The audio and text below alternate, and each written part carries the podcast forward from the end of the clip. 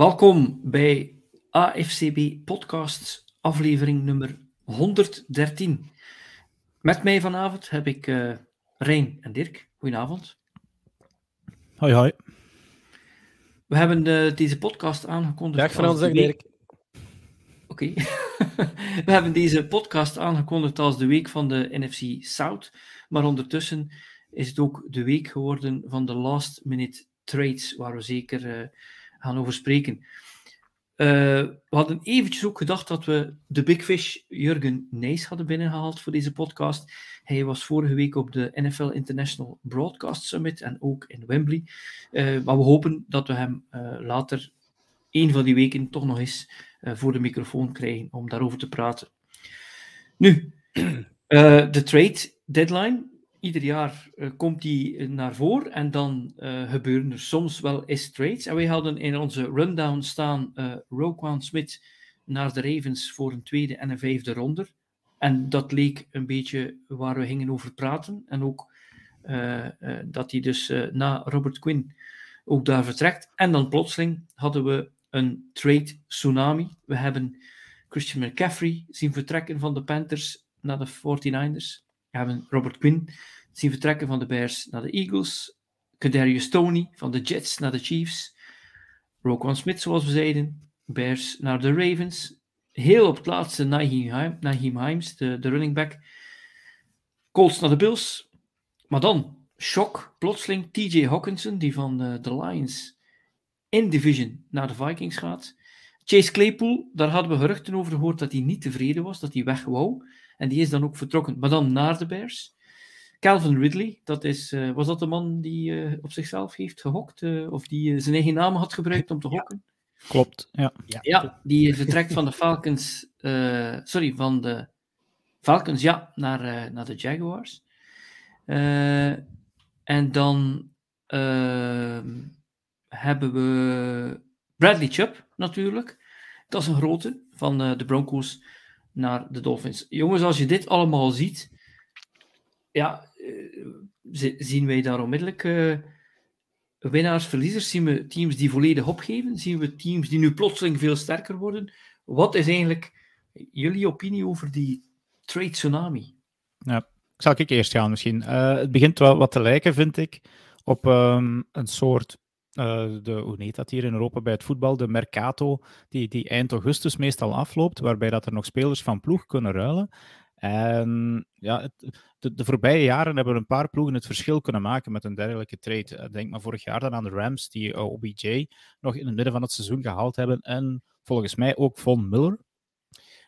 En dat was ja, een key to succes eigenlijk van het succesvolle seizoen van de Rams. En daarom denken volgens mij sommige ploegen van, ja, dat moeten we ook kunnen. Want je ziet wel, meestal zijn het ploegen die denken dat ze dit jaar nog een rol van betekenis kunnen spelen. De uitzonderingen uh, niet, niet daar gelaten natuurlijk. Um, en daarom ja, denk ik dat we dit zeker de volgende jaren nog meer gaan zien. Van die in-season trades, ploegen die denken uh, van ja, de, het, het, het kalf is hier ver, verdronken. Denk maar aan de Lions dan. Uh, ten opzichte van een team uh, zoals bijvoorbeeld de Vikings van hey, wij zijn hier onverwacht volgens een kanshebber in de NFC. En dus ja, we gaan wat uh, assets zoeken. En dan zou je normaal gezien denken dat die, die ploeg die aan het, ja, misschien aan het tanken slaagt, daar een goede deal moet kunnen uitslagen met een hoge pick. Maar dat is dus ook niet altijd het geval. Dus ja. Rijn? Mm -hmm. Wat dat opviel bij de, um, bij de trade van Roquan Smith, dat was toch die speler die, die helemaal in het open, waar alle camera's op stonden, dat hij dat wat tranen liet, omdat, omdat Robert Quinn naar de Eagles werd getraind. En dan een paar dagen later is het, is het hij die naar ja, eigenlijk een veel, veel beter voetbalteam gaat. Dus wie weet is hij nu ook traantjes aan het laten, maar gewoon van joy. Omdat hij weet van, ja kijk, ik ga naar een veel, veel, veel beter ja. voetbalteam. Uh, ik ga waarschijnlijk de playoffs halen. Um, en, en hij gaat daar zijn werk wel hebben natuurlijk, want de, de Ravens die hebben doorheen het seizoen al getoond dat ze redelijk wat plays tegen de, uh, tegen de run krijgen. Um, dus dus op, op, op zich vind ik het voor, voor Roquan Smith gewoon omdat het opviel, dat figuur, vind ik dat een, uh, vind ik dat een hele interessante trade. Um, Kadarius Tony vind ik opvallend. Um, niet zozeer omdat hij de pannen van het taak speelde bij de Giants. Integendeel, heeft hij ondertussen al een touchdown? Ik denk het niet. Maar het is weer een wapen voor Patrick Mahomes en weer een onbekende voor de, voor de tegenstand om tegen te gaan verdedigen. Want nu heeft hij... Hoeveel receivers heeft hij nu waar dat hij naartoe gaat gooien? Ik weet het niet. Maar het wordt des te moeilijker om uh, weer al tegen Andy Smith en Patrick Mahomes um, te, te, gaan, te gaan verdedigen. Dus dat, dat, dat viel mij wel op. Chase Claypool, die, um, die is nooit een nummer 1 geweest. Gaat hij nu een nummer 1 kunnen zijn? Ik, ik, ik weet het niet, want bij de, bij de Steelers is het uh, Pickens die um, waarschijnlijk met de, de, de, de hoofdhap gaat, hopen voor, uh, gaat lopen voor de rest van het seizoen. Dus um, ja, ik weet het niet. Uh, hij heeft wel iets te bewijzen natuurlijk, maar ik denk dat nu wel ook het TikTok-era bij de Steelers definitief gedaan is, nu dat Juju daar weg is en Chase Claypool daar weg is. Ja. ja.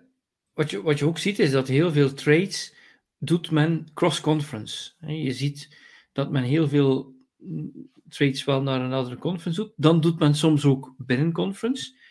Dat kan eigenlijk nog een, uh, een, een kandidaat zijn waar je tegen gaat strijden voor de playoffs. Maar binnen de division, wat Hawkinson, uh, wat ze gedaan hebben met Hawkinson van de Lions naar de Vikings, ja, dan denk ik toch dat de Lions hun seizoen over is en dat ze er gewoon nog iets willen voor krijgen. Ja, ik vind, hier zie je het ook, wie dat aan het volgen is trouwens op YouTube of Facebook kan zien, we hebben er een trade uh, grade bij gehaald van, ik denk dat het iemand is van CBS die dat gegrade heeft. En de meeste trades zijn vrij in evenwicht. Um, maar voor die trade van Hawkinson krijgen de Vikings een A en de, Lions een D-. D uh, dus dat geeft echt wel aan dat die trade uh, volgens die man uh, niet echt in evenwicht is. En daar ben ik het eigenlijk ook wel mee akkoord. Dus één, je, je doet het binnen de division. Stel dat je volgend jaar kans denkt te maken ehm, op, op, op een prijs of, of dergelijke, ja, dan, dan moet je tegen je ex-speler sowieso gaan spelen. Twee keer per jaar dan nog. Uh, en Hawkinson was een van de, van de talenten van, van, die, uh, van, die, uh, van die, die, die Lions offense. Dus ik vind het heel vreemd dat ze die zomaar laten lopen. Um, dus ja, die, die, maar stel ik mij wel vragen bij. Langs de andere kant moet ik wel zeggen, um, ik denk dat het, uh, even kijken, ik heb, er, ik heb er ook een mooi fotootje van. Ik ga die er even proberen bij te halen in onze stream. Uh, Kijk, dit is TJ Hawkinson bij zijn voorstelling bij de Vikings. Als je een Viking inbeeldt. ah ja, dit, zo. dan is dit volgens mij wel hetgeen dat je moet hebben. Zo lange haren, ja, baard. Ja, uh, dus, dus misschien is het een beetje thuiskomen. Uh, dus ja, ik denk dat de, Vikings hier, uh, want ze, ze, ze, ze, hebben er geen geweldig draftkapitaal voor opgehaald. Ik, ik zou gedacht hebben dat TJ Hawkinson een, een eerste ronde pick waard was, want die was destijds een eerste ronde pick voor de Lions. Dus ik, um, ja, hoe zeggen ze dat? De Lions, um, die zijn er gefleeced geweest. Ja, ik zie ook, wij hebben ook uh, enkele mensen die ons weer live volgen. We zien Peter, Gerrit-Jan. Lieven gaf aan in de comments dat hij niet live kan volgen, maar hij heeft wel een vraag. Uh, klaarblijkelijk hebben wij in podcast 111 CMC Christian McCaffrey aangeduid als de man van porselein. uh, en hij vraagt zich nog af, ja, is, is hij de ontbrekende schakel om nog een Super Bowl te halen? Zeker nu Jimmy G minder of weinig fouten maakt en Kittle weer boven water komt. Denken jullie dat, dat dit wel eens de, de schakel zou kunnen zijn om een extra stap in de playoffs te doen? Oh, absoluut. absoluut. Ja, moeilijk te zeggen wel. Um, ja, als, als hij gezond is, altijd. Maar dat is net het probleem bij Christian McCaffrey. Dit weekend was hij uh, ja, ineens top. Hè. Ik denk dat hij, uh, heeft hij een bal, een touchdown gegooid, ontvangen en, en gerushed. Ja. En gepast. En gepast. Dus ah, het is, het is, ah, dat is, dan is hij zijn, zijn draft capital al meteen waard in deze ene wedstrijd alleen al. Maar hij moet het natuurlijk kunnen blijven doen. Dat is met al die running backs eigenlijk een beetje zo. Uh, die zijn allemaal top tot het moment dat er een hamstring knapt of een, ALC, een ACL mm. knapt. En ja, dan, dan is dat weggegooid geld. En, en maar ja, hmm. als, als, als McCaffrey gezond kan blijven, dan ja, schat ik eigenlijk de 49ers. Ja, moet zien wat ik zeg, maar ik denk het sterkste team in de NFC. Maar ik, ik ben Buiten nooit... de Eagles misschien, maar goed. Ja. ja ik, ben nooit defen, ik ben nooit defensive coordinator geweest, maar ik kan me voorstellen als offensive coordinator of, of playcaller en ik zet CMC en Debo Samuel in de backfield, ja. ja. ik weet niet wat die defensive coordinator gaat doen. Ik weet het niet. Ja, dat was al een Zwitser zakmes, die Debo. En nu komt die andere erbij. Ik denk als hij gezond blijft, ja, dat we, ja, dat we, de, play, dat we de San Francisco 49ers wel eens ver zouden kunnen zien gaan. Ja, maar dat, dat hebben we bij alle spelers eigenlijk ook zo van, ja, blijft hij gezond, blijft hij gezond. Maar als je, het, het, het volle potentieel van een CMC heb je nu gezien, um, die werd bij de Panthers vooral gebruikt als jij inderdaad gewoon een beuker uh, die, die door iedereen doorliep. Als je ziet wat, wat, wat Shanahan nu heeft aangevangen met, met, met, met CMC, dat doet mij een beetje aan een, een, een Tyreek Hill denken. De stijl waar dat hij de zondag heeft, uh, heeft gespeeld. En, en hm. die, die, die passing touchdown van hem, dat was niet zomaar een pasje. Dat was volgens mij een, een, een touchdown pass van in totaal dan 34 yards, 32 yards of zoiets. Dus, dus het begint echt een beetje op een. Het Zwitser zakmes van hem begint boven te komen, à la Tyreek Hill. In plaats van een echte uh, powerback, uh, powerback een, echte, een echte bukker bij de Panthers. Hier zie ik die man veel meer openbloeien. En omwille van dat die um, Debo Samuel aan zijn zijde heeft, nu Jeff Wilson ook vertrokken is, kunnen zij die snaps delen, kunnen ze alle twee ietsje langer gezond blijven. Laat ons hopen natuurlijk. Dus het potentieel van een CMC gaat hier zeker, te, uh, zeker naar boven komen. Zolang als Jimmy G het, het rustig houdt, niet, niet te gek wil doen, um, kan het, kunnen ze wel eens beginnen aanschuren tegen de Eagles als inderdaad het sterkste team in de NFC speelt uh, het feit dat uh, de general manager van de Rams vorig jaar met een t-shirt rondliep, fuck them picks, dat draft picks, dat die niks zijn, dat je gewoon best trade voor uh, spelers die al iets bewezen hebben. Is, is dit een beetje de trend die sommige teams gaan volgen? Ik denk het wel. Um, zeker als je op korte termijn succes wilt, hè, net zoals de Rams. Uh, je, je, trade daar uh, voor een quarterback uh, in één seizoen, je trade voor een defensive topwapen ehm, met Von Miller, je trade voor een offensieve man met OBJ. En plots begint alles te werken. Oké, ze bleven ook wel vrij van blessures. Cooper Cup komt er plots naar boven. dus dat werkt op dat moment. Dit jaar werkt dat al niet meer. Uh, bij de Rams. Dus het is echt wel van, oké, okay, het is nu uh, het moment en dan kan dat inderdaad werken. En voor sommige teams werkt dat, andere teams is dat een, een langer traject. Uh, okay. Gerrit-Jan die zegt uh, CMC de nieuw Taysom Hill. Ik heb dat niet gezegd. Hè. Ik zeg, het doet me er een beetje aan denken wat dat die zondag heeft gedaan. Maar uh, fijn dat je kijkt en luistert, Gerrit-Jan. ja, kom. Goed, uh, dat was het nieuws over de trades. Uh, ik, dan komt er nog. Frans, ik, ik, ik, ik wou eigenlijk jou, en ik had het eigenlijk een beetje klaarstaan voor het geval dat Jurgen ook um, uh, erbij zou komen. De, de, misschien de belangrijkste trade is wel Bradley Chubb naar jouw Miami Dolphins. Mm -hmm. um, is dit ook een soort trade? Want jullie geven ook een first round pick weg. waarbij dat, ja, nu niet F picks. Uh, maar van kijk, we geloven in Tuatonga Valoa en we moeten ervoor gaan met het team van dit jaar. En, uh, en als je dan ziet uh, wat ze, en, en, ik heb het hier misschien nog, maar ze, de, de Laramie Tunsil trade, die verdient echt een standbeeld in Miami. Want die heeft eigenlijk alles, dit ooit in gang gebracht. Die heeft mm. in totaal vier first round picks opgeleverd. En dus nu Jalen Waddle zit er ergens in, Tyreek Hill zit daar ergens in, en nu ook Bradley Chubb. Um, dus ja, ik, ik ben eens benieuwd naar jouw mening. Uh, de Dolphins die een splash move maken, dat is volgens mij toch ook al even geleden. Uh, wat dat jij ervan denkt? Ja, ik heb nu in een paar uh, podcasts van de Amerikaanse collega's gehoord. En ik denk dat het Wilson is bij de Six podcast.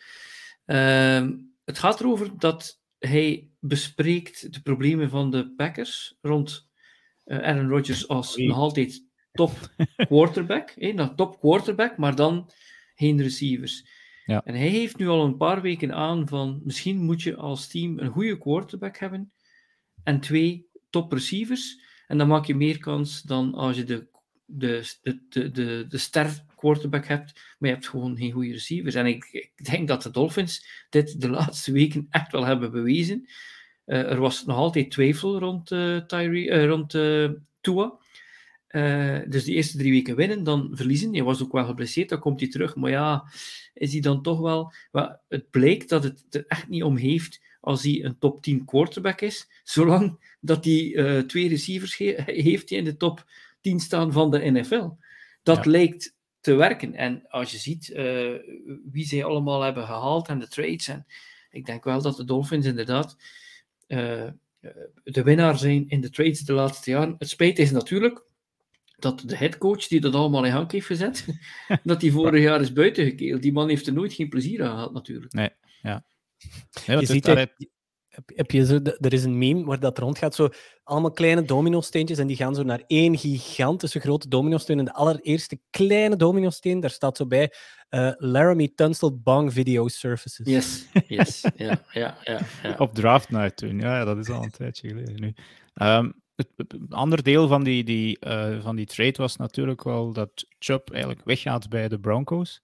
En um, onze, onze resident Bronco van Chris, die, die wou er nog even zijn mening over geven. Die kon niet live volgen. Maar die zei van, Chubb is een kerel met bakkenpotentieel, maar heeft moeite om gezond en constant te blijven. Een beetje zoals Randy Gregory. Uh, dat, dat, is het dan beter om een paar vijf, five sack players klaar te stomen en die te roteren in de hoop dat Gregory nog terugkomt. En ze krijgen er natuurlijk een first round draft pick voor. Maar eigenlijk is dat toch ook wel je seizoen al uh, vergooien. Zeggen van ja, kijk, een van onze sterspelers, we laten hem gewoon gaan, we kiezen voor een pick. En uh, het zal volgend jaar moeten gaan gebeuren met Russell Wilson. Ja, en wat, wat gaat, er straks, gaat er straks gebeuren met het feit dat uh, de, de truc dat de Eagles nu doen, de, de Eagles hebben vier goede defensive linemen en ze nemen er nog twee bij, en nog één, en nog één. En ze roteren. Ja. Dus we hebben constant fresh legs op die defensive line en we, we, we zijn gewoon heel gevaarlijk. Dus het, is een beetje copycat league. Hè? Eh, als men straks die, die picks niet meer gaat belangrijk vinden, omdat de Rams daarmee Super Bowl gewonnen hebben, als die Eagles ver gaan, als iedereen dan uh, eh, 20 defensive linemen gaat inzetten. Dus ja, iedereen doet, doet elkaar natuurlijk na. Hè? Goed, dit was de, de trade kant. Tenzij jullie nog iets over die trades hadden. Uh, ik denk het niet. Ja, ik vond het wel leuk om het zo te volgen, dat het zo uh, bang bang de ene na de andere was. Misschien Chase Claypool toch nog even. Uh, mm -hmm. want, want, ik zie hier de Bears staan in dat overzicht wel drie keer. Dus die zijn druk bezig geweest. en, en zij ruilen dus eigenlijk hun beste, een van hun beste verdedigers, uh, Roquan Smith, voor Chase Claypool. dus ik vind het zo een, een vreemde move. Van wie gaat die ballen vangen? ja, maar... Ja, oké, okay, maar... Ja, ja, ja oké, okay, maar wat er het rare is... Uh, ja, die verdediger was disgruntled, dat wisten we al lang. Maar die Claypool is, ook... Punt, ja, ja die, die Claypool is ook disgruntled. Maar ik heb zo soms het idee... Disgruntled players, hoe ga je ze dan un ungrunteld maken? ja. Weet je? Ja, ja. Naar de Bears sturen. Naar de Bears sturen, ja. ja, ja. Nu, uh, wat er ook in het nieuws is, is dat de XFL terugkeert in 2023. We hebben uh, Arlington Renegades, Seattle Sea Dragons, Washington Defenders, Houston Roughnecks, San Antonio Brahmas, de St. Louis Battlehawks, de Orlando Guardians en de Vegas Vipers. Er zijn teams weggevallen, de New York teams, Tampa Bay en Los Angeles. En we hebben enkele namen die we herkennen. We herkennen uh, als ex-headcoaches van de NFL Jim Haslett bij Seattle, Wade Phillips bij Houston. Uh, en dan herkennen we een paar namen spelers die we nog uh, kennen. Reggie Barlow bij Washington, Heinz Ward bij San Antonio, Anthony Becht bij St. Louis, Terrell Buckley bij Orlando, Rod Woodson, belangrijk, bij, de, bij Vegas. En dan Bob Stoops, dat is iets meer in your wheelhouse, Dirk, ex- college head dat coach? Een, dat is een college coach die bij Oklahoma gezeten heeft. Uh, jarenlang eigenlijk. Dus, en die gaat dan de, de Arlington Renegades uh, gaan, gaan coachen. Maar ik vind, wel, uh, ik vind wel goed dat het XFL terugkomt. Want ik vond het in, in 2020 een amusant verhaal eigenlijk wel. Mm -hmm. wat vrij veel publiek trok, vond ik nog, in die iets kleinere stadions. En die uiteindelijk ons dus nu twee starters hebben opgebracht die afgelopen weekend gespeeld hebben. Hè, met PJ Walker en met Taylor Heineke. Die mannen hadden niet meer in de NFL gezeten, of niet in de NFL gezeten, toekoer, moest de XFL niet bestaan hebben. Uh, het blijft een eeuwige discussie of dat er nu zo die, die feeder league, of dat dat een bestaansreden heeft of niet. Um, ik vind het heel vreemd dat dat niet zo is. Gewoon al omdat je opgegroeid bent in voetbal, waarbij je van onderuit eigenlijk uh, gevoed wordt en, en ja, dat je het al kan halen door de jaren heen. Maar in, in, in NFL, ja, als je het niet het eerste jaar uit college al direct in NFL terechtkomt, dan kan je het eigenlijk al schudden. Dus op dat vlak denk ik... Ja, ja. ja. je moet film hebben, hè? dus hoe meer je op film zet, hoe meer kans je hebt om ergens op te vallen. En dat hebben zij kunnen doen. Uh, quarterbacks met bepaalde raps en die dan uiteindelijk uh, ja, in, in, in het vizier gelopen zijn van, uh, van iemand. Dus we Wat gaan is zien. een Brahma? Brahma. Is een- ja. Eh, dat is een bier ook. Ja, ja, maar wat is die naam? Wat, dat is het eerste wat mij opviel. Ik herinner me de Brahmanen, dat was de hoogste kaste bij de Indiërs, maar geen idee als dit daar iets mee te maken heeft. ik, eh, Eh. ik ben het snel aan het googlen en ik kom hier inderdaad iets uit het Hindoeïsme tegen en het is een kippenras. Een kip. Oké. Oh, Dus wie weet. wat een logo. Zijn die logo's Ja. al bekend? Ja, toch? Ja, ik denk het wel, ja. Ja, Ja, ik, dus een paar van de beste, die de vorige, vorige keer waren volgens mij de Houston Roughnecks eh, bij de betere en ook die Washington Defenders, en die komen alle twee terug. Er waren in Ja. Washington zelfs meer eh, supporters die eigenlijk voor de Defenders wilden supporteren dan voor de toenmalige... Het, het was ook een gezelliger stadion hè, van Ja. Washington. Dat was een voetbalstadion. Ja, klopt. kwamen En ik- 3000 man, denk ik. En dat zat vol. Ja, ze, spreiden ook, ze spreiden ook al die spelers over die teams, dat een beetje eh, gelijkwaardig is dan, hè, dat er toch wel wat... eh, ehm, ik ga eerst eens nog kijken bij blessures. Eh Rashad Bateman, enkele weken uit, alweer. Dus dat wordt, ik denk dat dat toch eens zal aflopen, dat experiment. Andrews in de lappenmand. en dat is natuurlijk een groter probleem, want dat is, iets waar, dat is iemand waar Jackson echt wel op rekende. Ehm, dus ja, dat zijn een beetje de blessures. Maar dan hebben we nog een stukje belangrijk nieuws. Het gaat over de BNL Schedule Draft. Ja. Rein, Hmm. daar hebben we iets over. Ja, ja, ja, de BNL gaat terug beginnen. Hè. Dus de, het, het pilootproject van vorig jaar, dus de, ehm, eh, de, de kruisbestuiving tussen de Nederlandse competitie en de Belgische competitie, die gaat eh, zijn tweede seizoen in. Ehm, jammer genoeg met maar één Nederlandse ploeg dit jaar. En eh, ehm, wat was het? Vier? Vier? ehm, nee, vijf. De Belgische ploegen. Waaronder zijn dan... er vier, denk ik, Gent, eh, Limburg, Brussel en ja, De Nitro's. de Nitro's. ik weet Ja, hoe ja. we dat dan juist zeggen. Eh, ik Die- denk dat in Nederland die zijn die draw, voorlopig die draw, ja. dus het seizoen gaat getrokken worden. Dat is nu zondag dat dat volgens mij doorgaat. Dus, eh, en dat wordt Ja, Rijn, je viel weer even weg. Dus we zullen het even. Eh, nu zondag om, om half vijf, eh, denk ik dat het is, wordt die, de, de, ja, worden de, ja, de, de speel, het speelschema live getrokken. En FCB gaat daar ook mee een rol spelen. Eh, dat zal normaal gezien ook live te kunnen volgen zijn. En we gaan dat ook nog zeker even delen via Facebook en andere kanalen waar dat jullie dat eigenlijk kunnen volgen. Het is een soort eh, ceremoniële opening van het seizoen in ieder geval. Oké, dus eh, weer een belangrijke rol voor AFCB. We zijn partners met eh, BNL en daar kijken we dus al naar uit. Ehm, goed, dat was het nieuws. Tamelijk uitgebreid, maar ja, die trade deadline en eh, wat er daar op het einde wel gebeurd was, dat was wel belangrijk om dat even te vermelden. Ehm, als we kijken naar de wedstrijden van week 8, we hebben daar een paar wedstrijden uitgekozen eh, die ons interessant eh, leken om te bespreken. De eerste is de Panthers die met 37-34 gewonnen hebben van de Falcons. Ehm, we hebben die wedstrijd niet zozeer gekozen omwille van het belang, alhoewel eh, dat, de Pan- dat de Panthers, als, de- als dingen wat goed vallen, dat die straks eerste kunnen staan in de divisie, maar wel door het wedstrijdverloop. Dat was een wedstrijd die eh, nooit leek te willen eindigen. Ehm, het had ook te maken met het feit dat ik daar een eh, leuke bed op had, een halftime, fulltime. Dat leek me perfect dat de Falcons aan de halftime zouden voorkomen en de Panthers zouden terugkomen. En dat gebeurde dan ook. En eh, het enige wat eh, de Panthers moesten doen, was een extra point eh, maken. En nadat ze de touchdown hadden gescoord, de laatste, niet een unsportsmanlike conduct doen. Wat gebeurde er? DJ Moore nam de helm af, unsportsmanlike conduct, en Pinheiro miste de extra point. Wat betekende dat we naar overtime gingen en de Falcons hebben gewonnen. Pinheiro is nog bij het team, die had het waarschijnlijk geen twee keer moeten doen. Ehm, Nee, Verbaast Nu- me wel. je ziet dus wat het belang is van een goede kikker, want uh, Young Wei Koo, die heeft wel de klus geklaard. Ehm, dus ja, de hot take hier is uh, zonder een goede kicker of tight end win je geen Super Bowl. Alle posities op het veld tellen, zag ik hier ook staan. Maar de vraag is nu natuurlijk, jullie hebben ook stukken of die wedstrijd gezien. Ik, de, de manier waarop de Falcons spelen, vorig jaar had ik iets ingezet op de Falcons en die hebben zo, zo, zo het verklooid, maar iedere keer nipt.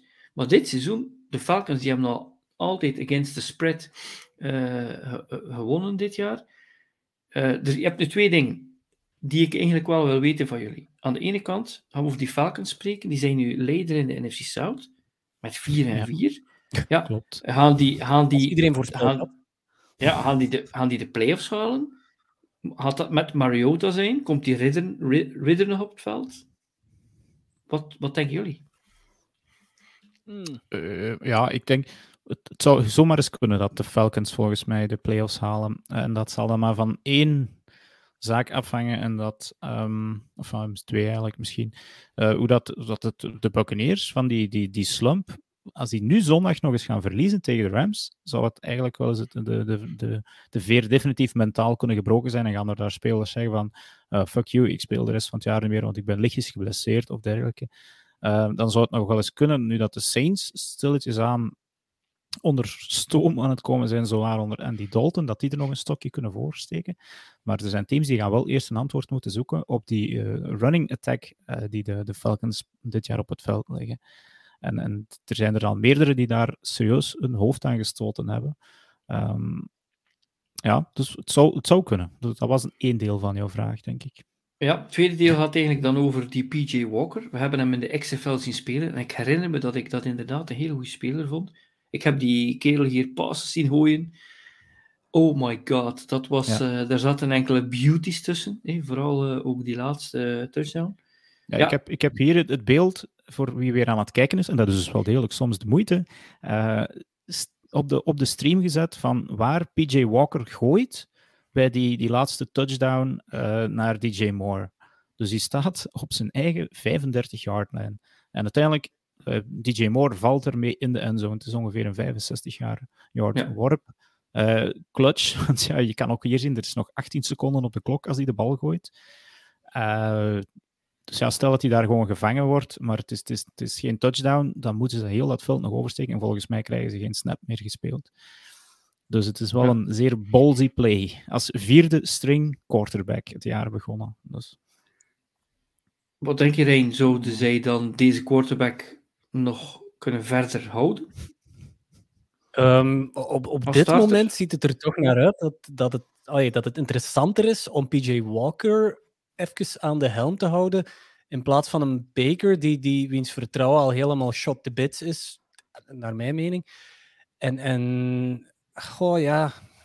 Maar hij stond toch op het veld, denk ik, hè, Baker? Of, of, eh, want die kwam PJ Walker daar omhelzen bij die worp. Dus ja, ik, ik, weet niet hoe dat de status was van Mayfield. Ja, maar in de, NFL zit, NFL zit het wel zo in elkaar.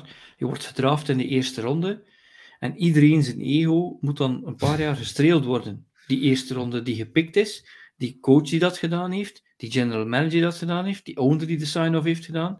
En dan duurt het 1, 2 of 3 jaar voor men durft zeggen, het was verkeerd. Dat hebben ze gedaan ja. met, uh, wat is die quarterback van uh, de Jets die daar zit?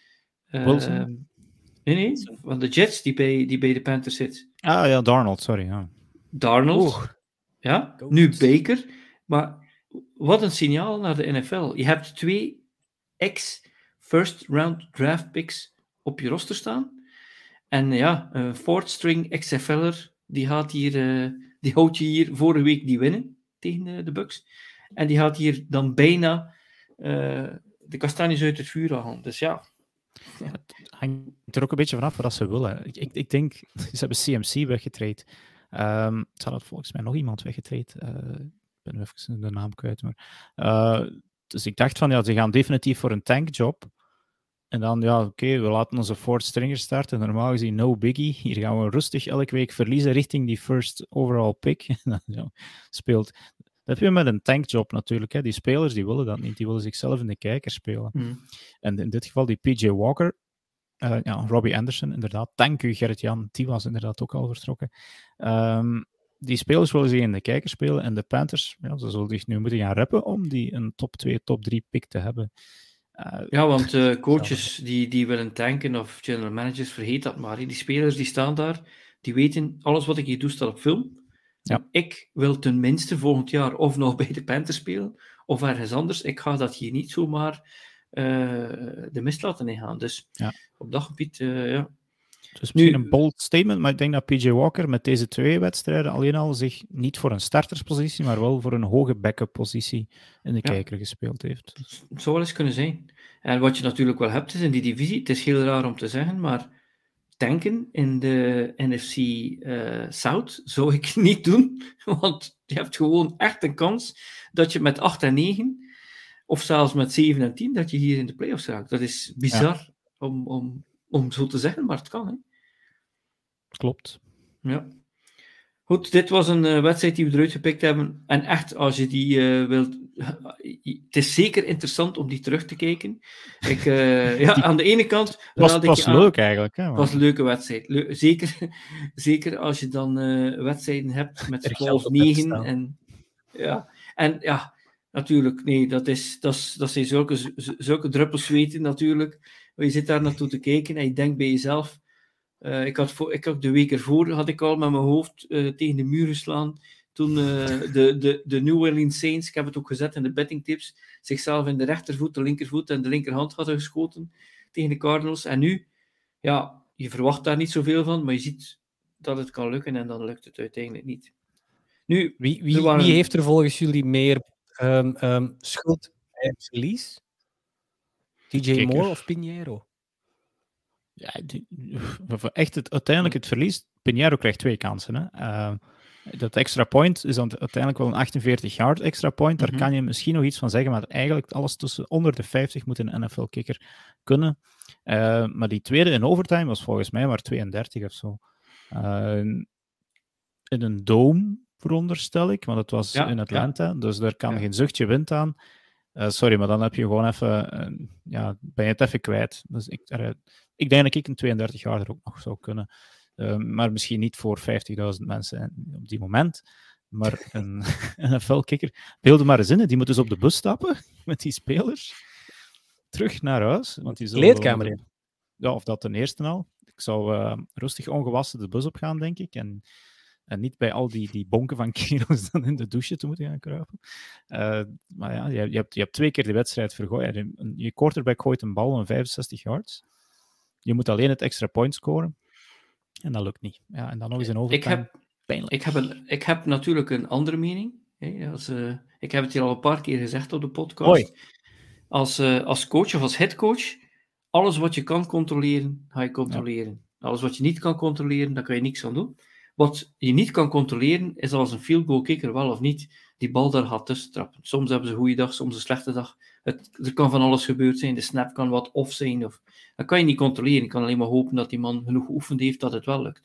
Wat je wel kan controleren, is dat er geen numbnuts op je team is die als hij een touchdown maakt, het nodig vindt om zijn helm af te doen. Terwijl dat hij al 15 jaar weet, sinds dat hij een Pee-wee speelt, dat als je dat doet, dat je daar een penalty kan voor krijgen. En als je een streep wilt trekken naar nog zo'n uh, dumbass, dan kan je gaan naar die kerel van de Bengals die vorig jaar in de Super Bowl, die daar uh, in, in, street clothes, dat hij een beetje in de eindzone ging gaan lopen, 15 yards. Je moet keihard ja. werken voor iedere yard in de NFL. Die kerel heeft de Panthers de wedstrijd gekost. Dus als die kikker hmm. daar misschien uh, de walk of shame moet doen, dan gaat die DJ Moore waarschijnlijk nog veel meer uitleg moeten geven. Zeker bij de veterans. Er gaan veterans zijn die gaan zeggen, jongen, en dat gaat erover dat je dan met jezelf bezig bent. Je bent niet met het team bezig als je dit doet. Natuurlijk, je, vraag, je kunt je ook afvragen in dat team, hoe zit het daar met leiderschap? Hoe zit het met de, de interim headcoach die daar is? In hoeverre heeft hij de mensen wel onder controle? Hebben ze schrik van de headcoach om iets wel of niet te doen? Maar dit kan je controleren. Je zegt, doet het gewoon niet. En degene die het doet, ja, van mij, DJ Moore, die zou gewoon twee weken niet moeten spelen. Dat, dat is pech. Die mag gewoon thuis blijven. Die gaat zelfs niet op vliegtuig mee. Maar dat is mijn mening natuurlijk. Ik ben old school. Tank, dat is ook wel tanken om je beste receiver dan van het veld te laten. Dus. Ja, ik bedoel. Ik heb het nog gedaan. Ik heb nog tegen de spelers gezegd: En ik heb gezegd, en nu eraf, en dan... Ja, ja, ja, ja. ja. En wat, wat, wat was de reden dan, eh, Frans? Bij mij was het, eh, je praat niet tegen de tegenstander en de scheidsrechter, alleen de captains. En een unlineman, een goeie, die dat toch nodig vond, die zei ik, ja, na, ik denk dat het na vier plays was, kom er maar af. Ga je maar. Jo. Oké. kon, hem, kon hem best gebruiken, maar nee. Dat, dat- Discipline. Ja. Nu, eh, als we spreken van spannende wedstrijden, dan hebben we er nog één. Eh, ik had niet gedacht dat die zo spannend ging zijn. Als je zag eh, hoe de Lions het. De, de Lions waren eerder in het seizoen, scoorden heel veel, maar daarna ging het veel wat minder. Eh Lions speelden tegen de Dolphins. Dat werd 31-27. Ehm, en als je dan ziet dat het aan de ene kant wel close was, ja. ehm, als je nu ziet waar de Lions mee bezig zijn, en ze waren een beetje de Hard Knocks eh, lievelingen, eh, de darlings van Hard Knocks. Heel wat kritiek op eh, de defensive coordinator eerst, ex-NFL-speler ook, maar nu begint het toch stilaan harder te regenen dan dat het druppelt bij de Lions dat Dan Campbell misschien niet de oplossing is. En ook Jared Goff. Hoe zien jullie het? Moeten die beide vertrekken? Of is er één van beide die iets meer de verantwoordelijkheid draagt? Jared Goff evolueert niet, vind ik, als een quarterback. En dat is heel belangrijk in een, als, je, als je ergens naartoe wilt, en zeker iemand ehm, die Dan Campbell, die dan zegt van ja, we, zijn aan het bouwen, we, komen wel ergens. Ehm, een goed voorbeeld daarvan was, was Josh Allen. Als je drie, twee, drie jaar geleden die aan het werk zag, dat was een goede quarterback, maar die maakte nog die maakte zo'n beetje van die bonehead mistakes. Eh, ik denk daar aan een of andere wedstrijd in de, in de playoffs, eh, dat hij een of andere domme beslissing maakte. Tegen de en- Texans, denk ik, toen. Ja. Ja, juist. juist. En, maar je, zag, je, ziet, je ziet die wel elk, eh, elke wedstrijd, eh, elk seizoen zag je die naar boven gaan. En dat heb je nu met een Jared Goff, die onder andere in een Super Bowl heeft gestaan. Dus die eigenlijk het traject van het gewone seizoen naar de playoffs, naar een Super Bowl, dat hij die, dat kent. Maar ik, ik, ik, zie geen, ik, ik zie hem niet beter worden en ik zie hem ook niet, niet per se nog in dat systeem daar passen. Ehm, want, want het, het gaat precies nergens naartoe. Ze scoren misschien wel veel punten, maar ze krijgen natuurlijk ook veel in het maandje. Ehm, Dan Campbell, mm, ik, ik, ik kijk meer naar een Jared Goff, want, want op die positie kan je, denk ik, met een betere quarterback, gaat dat wel lukken. Ehm, maar, maar, maar met Jared Goff zie ik dit niet lukken. Ehm, zeker niet als ze ergens naartoe willen in een, in een divisie die nu toch redelijk open ligt. Ja, ik ga niet zeggen dat ze de playoffs gaan halen dit jaar, maar zeker naar volgend jaar toe eh, gaat dat toch niet met Jared Goff zijn. Want Dan Campbell, dat laat ik in het midden.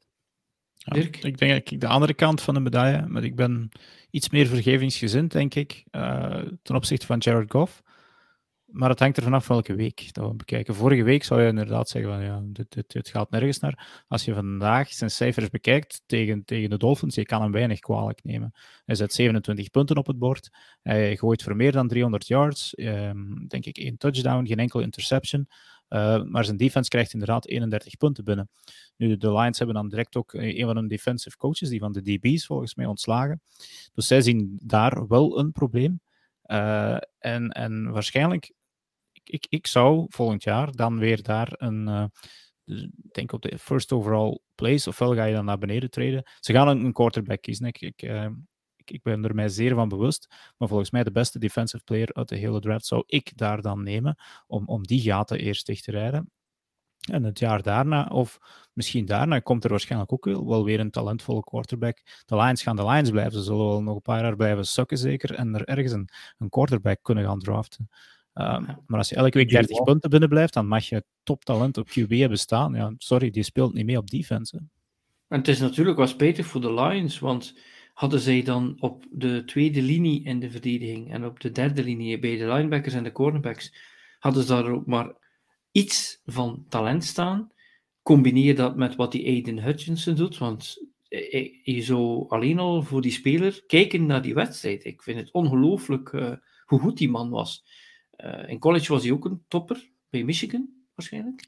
Uh, ja, klopt. Ja, ja. Maar daar moet hij dan toch ongelooflijk gedomineerd hebben als, als je ziet wat hij doet in de NFL. Ja, die, was, die, die viel daar keihard op natuurlijk. Hè? Want uh, mm. het was een verrassing dat hij eigenlijk niet first over gegaan is. Dat uh, de Jaguars voor iemand anders gekozen hebben. Uh, nu, ja, ik, het, het, zal waarschijnlijk niet te vermijden zijn. Ehm, maar ik zou volgend jaar, dat, is nu, dat zijn nu twee namen. ofwel Will Anderson ofwel Jalen Carter. Dat zijn twee verdedigers. die zou ik bij de Lions mokken. Maar ja, ze gaan voor een quarterback gaan, daar ben ik heel zeker van. En of dat het dan beter is dan Jared Goff, dat is ook maar weer een gok. Maar bij die defensive players heb je toch iets meer de, neiging om te zeggen van ja, je weet wat dat je aan die mannen hebt, ook op in de NFL. Ja, dat blijkt nu met Dan Campbell, ja. ja.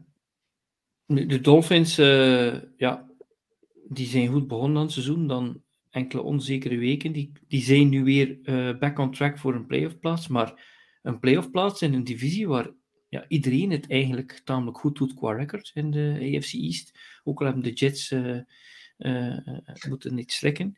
Nu, ik, ik had ook gezien in de rundown, je had een vraag voor mij, Dirk, en dat is, beklaag ik mij nog steeds dat we Tua gekozen hebben boven Herbert? Ja. Ja. ja, toch nog? ja, ik moet zeggen, ik, ik denk dat ik zelf een beetje uh, binnen gereeld ben in wat er gebeurt de laatste jaren. Vroeger kwam een quarterback tenzij hij een absolute topper was. Uh, de eerste drie jaar werd daar weinig van verwacht. Mensen zouden eens moeten kijken wat de eerste, het eerste jaar van Peyton Manning was. Zijn record, zijn interceptions.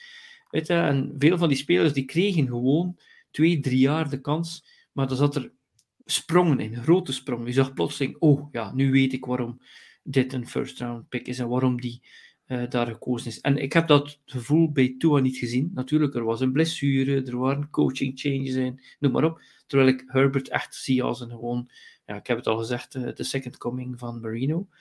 En natuurlijk moet je ook niet vergeten dat nu plotseling, uh, ja, zeker. En nu zeker dat Tua, die heeft nu plotseling, ja, die headcoach, die leek wel te weten wat hij doet. Terwijl Herbert, ja, die heeft die kerel van The Revenge of the Nurse met zijn statist met zijn statistics uh, die altijd uh, juist zijn. Nee, nee.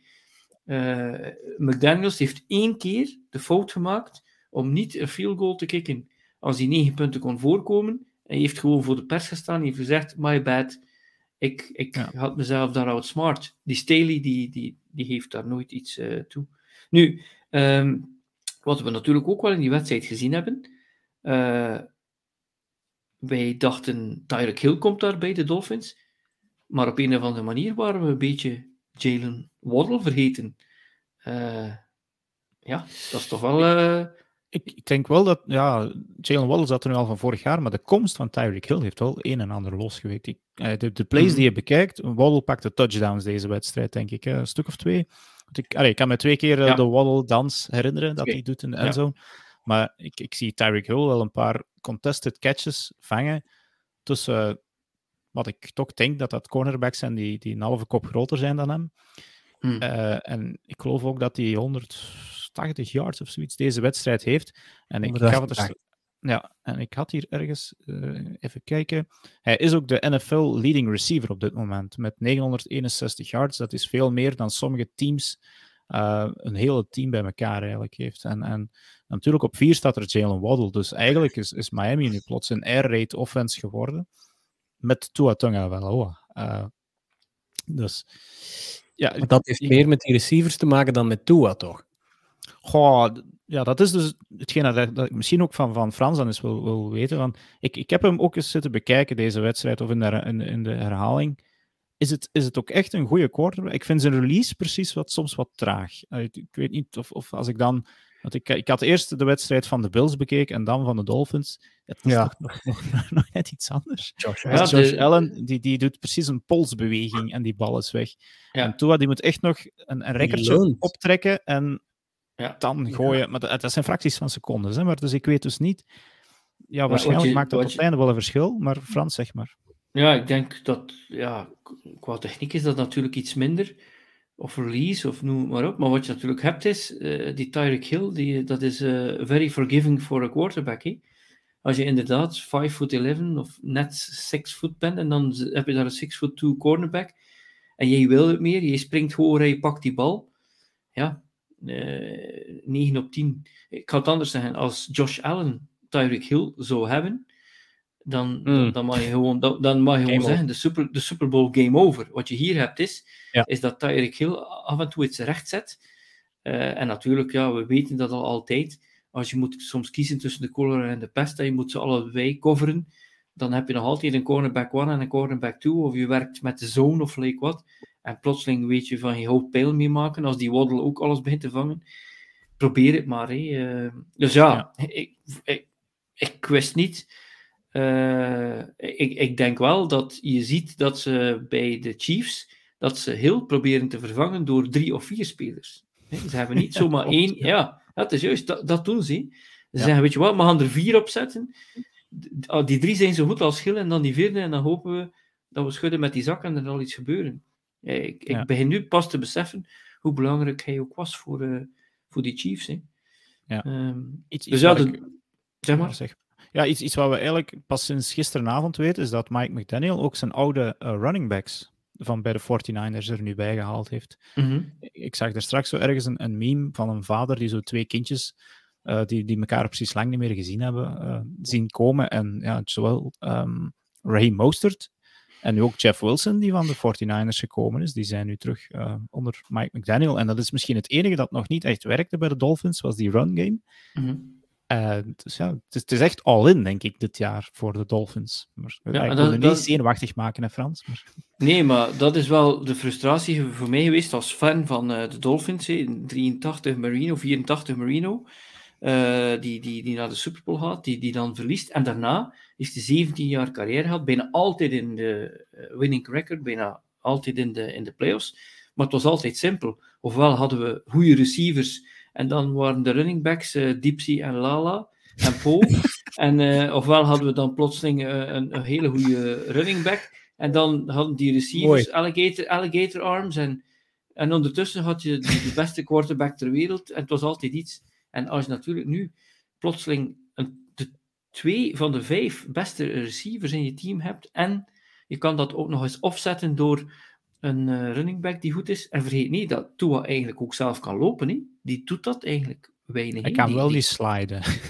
Ik wel met zijn hoofd eerst leek het niet. Ja, ja. Heeft- Er moet nog eh, iets aan gebeuren. ja. Ja, ik zie ook eh, dat de Dolphins, Bears, Jets, Chargers, Chargers, Browns, Texans op het programma hebben.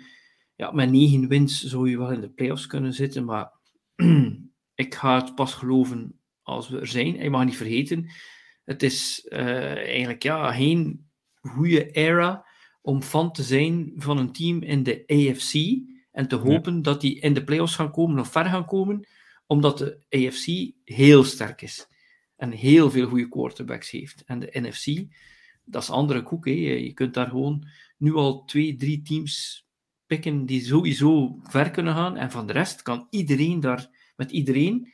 En het enige wat je misschien nu al kan weten, is dat het vorig jaar, voor mij was het simpel. De Super Bowl was zelfs niet de Super Bowl of the Conference, dat was de Bills tegen de Chiefs, in de divisional. Nee, dat was eigenlijk de Super Bowl. En alles Mhm. daarna, dat waren eigenlijk mindere teams dan die twee. Ehm, en, en die zaten zelfs niet in de Super Bowl. Dus dat kan je ook dit jaar weer hebben. Dat straks gewoon alles moet uitgevochten worden in de AFC. En vandaar dat ik nog niet onge- 100% durf zeggen, de Dolphins gaan erin zitten en gaan ver geraken. Eh, ik zal nog eventjes afwachten. Ja. Oké, goed. We hebben nog een game. Ehm, wat zegt eh, de naam Eugene Cyril Smith III jullie? Aha, daar heb ik vorige week op gehamerd in de podcast. Er wordt hier niet meer over Geno Smith gesproken. Vanaf nu is het Eugene Cyril Smith III, omdat we respect voor hebben. Wat zei je nu weer al? Eh, they wrote me off, I ain't right back though. Nou, vanaf nu is het Eugene Cyril Smith III. Respect. Ja. Wat de mensen ook niet weten, ze hebben, ze hebben- wat ze wel weten is dat ze gewonnen hebben van de Giants. Wat men niet weet, is dat eh, Ben McAdoo, de headcoach van de Giants, in de tijd ooit Hmm. eh, Eli Manning, de future Hall of Famer en de Super Bowl winnaar, heeft vervangen Hmm. in het seizoen om Geno Smith eh, daarin te plaatsen. En dat was, dat was niet goed overgegaan. En dat heeft ook een hele rare wending aan Gino zijn uh, carrière gegeven. Maar die man heeft een completion. Ze hebben gewonnen met 27-13 van de Giants, die maar één verlieswedstrijd hadden tot dan toe. Maar heeft een completion percentage van 72,7 procent. Uh, we kunnen waanzinnig wel, eigenlijk. Hè? Ja, ja we, we, zien natuurlijk een, een Josh Allen misschien wel richting MVP. Maar er zijn ook mensen die zeggen. Eugene Cyril heeft daar ook wel recht op voorlopig. Goed zo, Frans. Goed zo. Hij gaat er in ieder geval hij gaat er krijgen, volgens mij, als hij zo verder doet. Hè. En dan gaat hij meer MVP-votes gekregen hebben in één seizoen bij de Seahawks dan Russell Wilson in zijn hele carrière bij de Seahawks. Nou, dat zou ja. nieuws zijn voor mij. Ja. Nu ja, uh, we hebben ook gezien Lockett, die daar een paar passes miste, maar dan ook een ongelooflijke touchdown maakte. Dat was niet te bevatten. Een vraag voor jou, Dirk. uh, ik, ik heb een stukje gekeken naar Michigan tegen Michigan State dit weekend. Oh ja, ja. En ik had gehoopt op een mooie wedstrijd, maar ik heb daar die headcoach van Michigan State dingen zien doen, beslissing dat ik dacht, ja, je, bent, je hebt misschien wel het zwakkere team, maar je, je hebt het ook niet slim aangepakt. Maar hoeveel keer heb ik in die uh, wedstrijd Michigan tegen Michigan State niet moeten horen zeggen, maar Michigan State heeft Kenneth Walker de third niet meer. Kenneth Walker de third, die speelt nu bij de Seahawks. En oh my god, dat, dat lijkt me een nieuwe belkoud te worden, juist. Ja, ja, hij heeft, hij heeft ook wel even tijd gehad om uh, tot, tot wasdom te komen, uh, die Walker. Want hij, hij, hij, werd bij heel veel um, in, in dynasty drafts en dergelijke als tweede running back uh, van het bord gehaald na Brees Hall. En tot nu toe kwam dat er totaal nog niet uit, maar hij zat nog, nog een beetje vast achter het um, uiteindelijk lijk van Rashad Penny. Uh, ja, die, die moet gewoon geblesseerd geraken en dan krijg jij jouw, jouw speeltijd wel. Uh, mm. Maar ja, moet ik nu Ken of Kenneth zeggen? Ik ben het eigenlijk niet zeker. Maar uh, die, die, die, die was er bij Michigan State inderdaad zo'n zo eentje, zo op zijn eentje de offense. En dat missen ze nu en dat zie je. Um, bij de Seahawks, ja, het, het, het, lijkt wel of dat zij een paar keer uh, zeer goed gegokt hebben met die paar draft picks dat ze hebben. En, en TK Metcalf, ik dacht vorige week dat hij geblesseerd was. Die speelde gewoon. Tyler Lockett uh, was er deze keer ook, mm -hmm. ook, weer bij. En die Marquise Goodwin vangt ook ballen. Dus ja, is het dan echt... Um... ja, ik zeg gewoon Geno Smith, ik kan er niet aan doen, want ik ken hem al altijd zo. Zal dan toch wel de, de, de difference maker zijn? Uh, ja, zo zien. Ja, is, het is, is, het is meer een ploeg, vind ik, dan, dan de ja. Allee, de, er zijn heel veel ploegen die leunen op, op, op, uh, op, op, op sterspelers.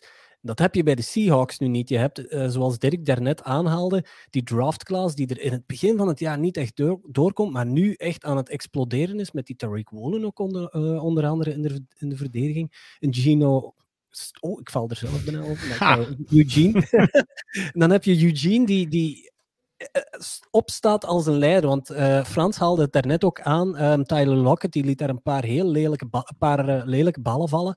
Maar dan zie je Eugene naar hem gaan, die echt vastpakken met zijn hoofd er tegen. En je weet wat dat hij zegt waarschijnlijk. Van, dat komt zelfs wel goed, het komt zelfs wel goed. En voilà, later in die wedstrijd, mooie verbinding tussen, tussen hem en tussen Tyler Lockett. Dus je hebt hier een, een, een, een, een ploeg die echt aan elkaar vast zit en niet leunt op sterspelers. En dat houdt de verwachtingen voor die mannen ook laag. En dat houdt het stressniveau volgens mij ook lager. En, en daardoor spelen die nu zo goed, want ze spelen compleet onder die radar. Hè. Maar ik, ik denk als de, de playoffs nu, um, nu zouden beginnen, ja, één, ze zitten er sowieso al in. En zitten ze niet um, de, de, de, third seed of zo? Ik, kan, mm-hmm. ik, kan, ik, heb, ik heb voor alles een, een tekeningetje. Hè. Dus uh, voor wie aan het meekijken is, uh, of zou meekijken, het is, ja, het is altijd de moeite om even op YouTube te gaan kijken. Uh, ja, niet in de wagen doen, want dat mag niet. Uh, maar je ziet inderdaad aan de Seahawks momenteel op de derde seat hebben in de NFC. En tegen de Giants. Zouden ze op dit moment tegen de New York Giants moeten uitkomen. En dat zou dus, en dat zou dan ook in Seattle zijn. Dus dat zou eigenlijk dan wel kat in bakkie moeten kunnen zijn. Uh, want wat voor mij dan vooral opviel, was die andere kant van de bal bij de Giants. Daar geraakte Saquon Barkley gewoon um, niet op toerental. En ja, ik, ik ken er te weinig van om een defense goed in te schatten. Maar het is inderdaad, die defense van de Seahawks zal waarschijnlijk wel goed pal staan.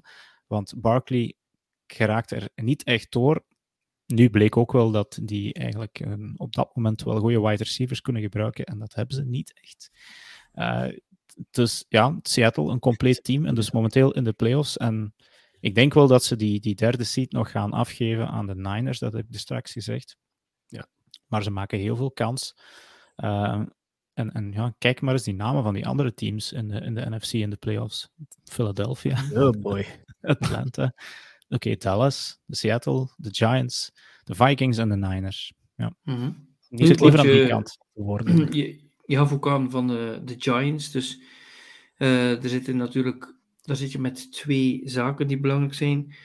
Uh, Saquon, ja, mindere dag. Maar ik denk toch wel dat Daniel Jones, dat het toch een beetje smoke and mirrors is geweest. Uh, uh, ook, ja, natuurlijk, de wide receivers, of ze zijn er niet, of... ze zijn weggetraind. Ja, of ze zijn weggetraind, of ze doen het niet goed.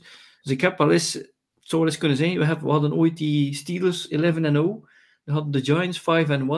Het zou me niet verwonderen dat we over vier, vijf weken over een Giants team spreken die wel aan het struggelen is. En dan aan de kant, andere kant bij Pete Carroll, de man waarvan men zei vorig jaar, you have to let Russ cook, en het was allemaal zijn schuld.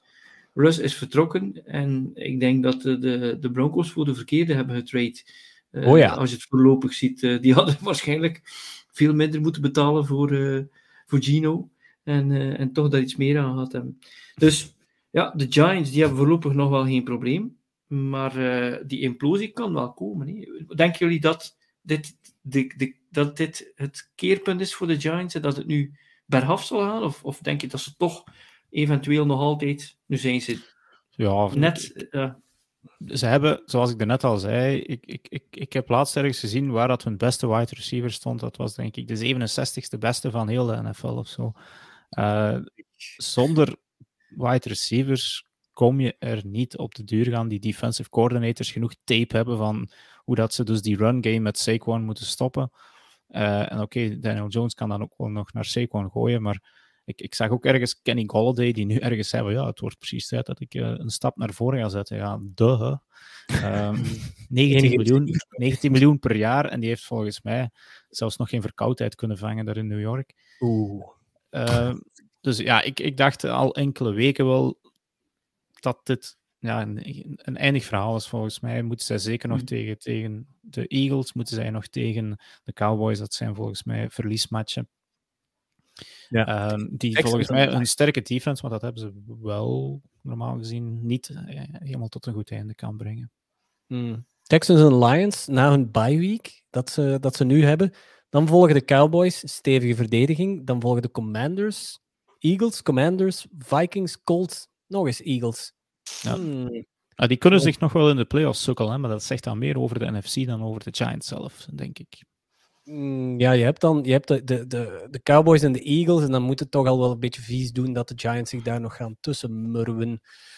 Um, ja, die, ja, die seed waar dat ze nu op staan, ja. daar vallen ze sowieso af. Um, Eagles, nee. die gaan sowieso doorgaan. Dallas Cowboys. Het lijkt misschien het jaar van de boys te worden, dus we kunnen die meme al ietsje ja. minder gaan gebruiken, denk ik. Um, het is smoke and mirrors, daar durf ik mee akkoord gaan, zolang als die ja, Saquon gezond blijft. Maar ook, ook, daar weer, dat kunnen we van elke speler zeggen. Maar zolang inderdaad, als die receivers niet gevonden worden, um, zal, zal Danny Dimes het misschien zelf weer gaan doen. Maar die gaat op den duur ook weer al tegen de, tegen de schouders van een linebacker oplopen, volgens mij. Mm -hmm. Dirk, je had nog iets over die records ja, by division. Ja, de, uh, ja ik, voor alles heb ik een, een slide.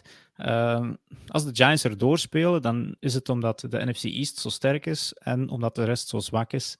Uh, wie het niet kan zien, ik zal het even zeggen. Uh, de NFC South op dit moment is 12 en 20. Uh, dat is de divisie waar dat de Buccaneers normaal gezien gemakkelijk zouden moeten kunnen doorspelen. De NFC North is 13 en 17 en dat ligt dan niet aan de Vikings die uh, een sterke record hebben, maar wel aan alle drie de andere ploegen. De NFC dat is West... dan de divisie waar de Green Bay Packers normaal gemakkelijk doorgaan? Ja, klopt. Uh, met hun uh, ook weer hebben op een, met, op hun handen gezeten gisteren tijdens de trade deadline. Het zou goed kunnen zijn, kan zo slecht kunnen zijn. Uh, de NFC West, de, dat beest van vorig jaar, staat op 15 en 16. Uh, en dan de NFC East, 23 en 8. Dan moet je toch even je ogen uitwrijven om dat te kunnen geloven. Uh, terwijl het dit eigenlijk jaar na jaar de wedstrijd was van, van vechtende vuilbakken, waarbij er iemand misschien met een winning record naar de playoffs ging. En zelfs de Commanders wonnen dit weekend. Dat was de NFC Least. De NFC mhm. Least, ja. ja. Is het Beast? Nu is het Beast. We hebben nog we hebben, uh, de drie wedstrijden die we wilden bespreken, die hebben we afgerond. We hebben nog wel een paar andere talking points. Um, dus die, die 49ers, die hebben weer van de Rams gewonnen. Uh, als je zou moeten kiezen, wie wint die NFC West? De 49ers of de Seahawks? Oeh. Als ik... Ik wil dat de Seahawks winnen, maar ik denk dat de Niners het gaan doen. Um... Oh, dat is... oh, moeilijk dilemma. Oh, voor mij is het heel simpel. Ja, uh, de Niners wel. ik, ik denk ook de San Francisco 49ers. Uh, alleen al omwille van de, de, de breedte echt ook van het roster en uh, het sterke... Ja, het, het is geen Cinderella-sprookje zoals Seattle, waarbij we zeggen: Oeh, wauw, kijk, wauw, nieuw. Uh, van de Niners weet je ongeveer wel wat ze in huis hebben. Plus ze hebben CMC nu. Ja, wat ik wel speciaal vond in die wedstrijd, want die hebben we gedaan op Eleven Sports. Op een bepaald moment is de wedstrijd out of hand, mag je zeggen. Maar de Rams die hebben ook gewoon niet meer gespeeld. Dus het gaat er voor mij niet om als je 10 of 15 of 14 punten achter staat dat je beseft van ja, we gaan het niet meer halen. Maar ik zou met mijn team tot de laatste seconde altijd alles proberen. Je weet maar nooit dat toch iemand een bal laat vallen of een onside kick. Of... En het leek wel alsof de Rams het hebben opgegeven. Wat ik niet heb gezien uh, bij de Packers. Die Packers die gingen eigenlijk kansloos onderuit tegen de Bills. Die hmm. Bills moesten in de tweede helft zelfs de moeite niet in. Ik denk dat Josh Allen enkele passes heeft gegooid die niet zo gooien, moest het spannend zijn. Maar de Packers bleven wel vechten. Klopt? Ja, ja ze, weten, ze weten ondertussen, eh, hoop ik, dat het de run game is bij de Packers die dit jaar het verschil gaat maken. En dat je niet die, hmm. je, je quarterback van 50 miljoen dollar, dat je die passes moet gaan blijven strooien. Je merkt echt dat, dat AJ Dillon en dat Aaron, vooral Aaron Jones, dat die de verschilmakers zijn. En ze hebben het eindelijk door Misschien iets te laat, we weten het niet. Maar dat, eh, dat, dat is, dat is, dat is de, de difference maker. Dat is, dat is waar dat ze naartoe moeten gaan. Um, laten we hopen dat ze, dat ze dat zo doen. Maar inderdaad, die grid is wel een beetje aan het terugkomen. Omwille van dat ze misschien nu net die schakel hebben gemaakt naar die run game. En dat ze Aaron Rodgers ietsje minder moeten laten gooien. Maar Rodgers zat gisteren ook nog in de Pat McAfee show tijdens de trade deadline, waar dat hij letterlijk hardop zei van ja, uh, ik, ik hoop misschien, of het zou mooi zijn dat er tijdens deze show nog uh, nieuws gaat komen van, um, van een trade die binnenkomt. Ja, dat is weer al de diva in hem die naar boven komt, een beetje. Zo van, ja, ik, ik moet het toch maar zeggen. En dan op een podcast die niks met de ploeg heeft te maken, maar waar dat hij elke week in zit. Dus de, de, de Rodgers van dit jaar is. Maar voor de Packers moet het toch simpel zijn, hè? Handoff off tackle aan de ene running back, handoff off tackle aan de andere running back, en dan play action fake. En er zal wel een van de jonge receivers wat open zijn. En Rodgers is nog altijd een top quarterback, dus dat, dat is eigenlijk iets wat ze wel kunnen doen. Als we spreken over passers, uh, die Eagles die hebben nog altijd niet verloren. Uh, we, hebben zelfs, uh, we hebben zelfs Minshew even aan het werk gezien. Uh, nu, er werd natuurlijk gezegd in die wedstrijd, Hurts heeft bijna niet moeten runnen, maar dat was ook gewoon omdat het niet nodig was. Is hij nu een toppasser? Er zijn wel veel mensen die dan vergeten hebben tegen wie ze speelden.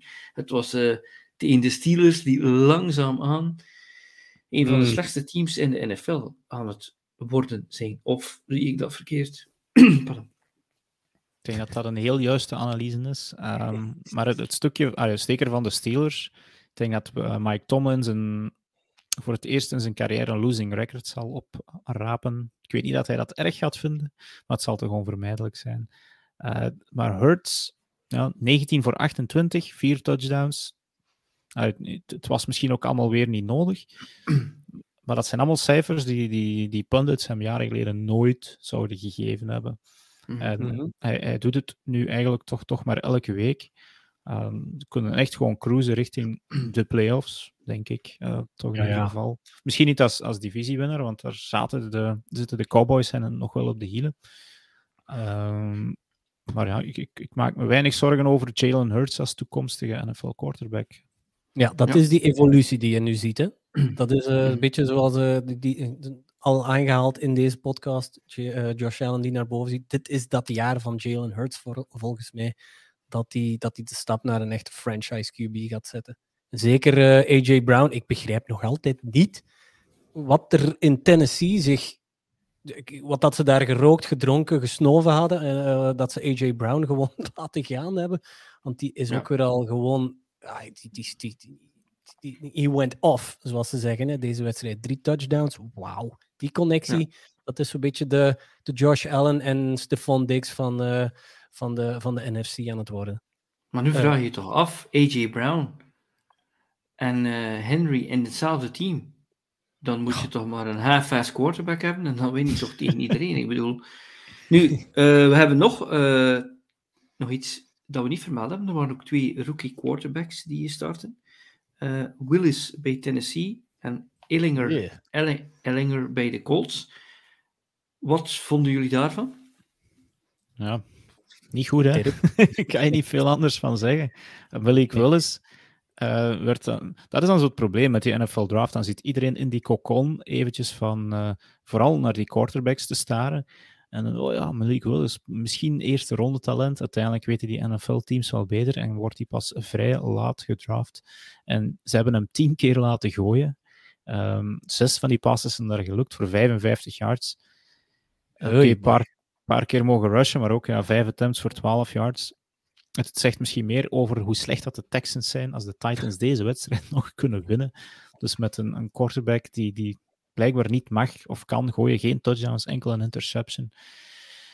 Ja, dat is, dat je, is niet weet, goed. je waar ik het, weet je waar ik het mee verleek? Het leek wel alsof die Willis, je first, je second en je third string quarterback zijn geblesseerd. En je hebt nog een wide receiver die ooit in high school college, eh, quarterback is geweest en één jaar in college. En die laat je in een NFL-wedstrijd spelen. Dat zag ik.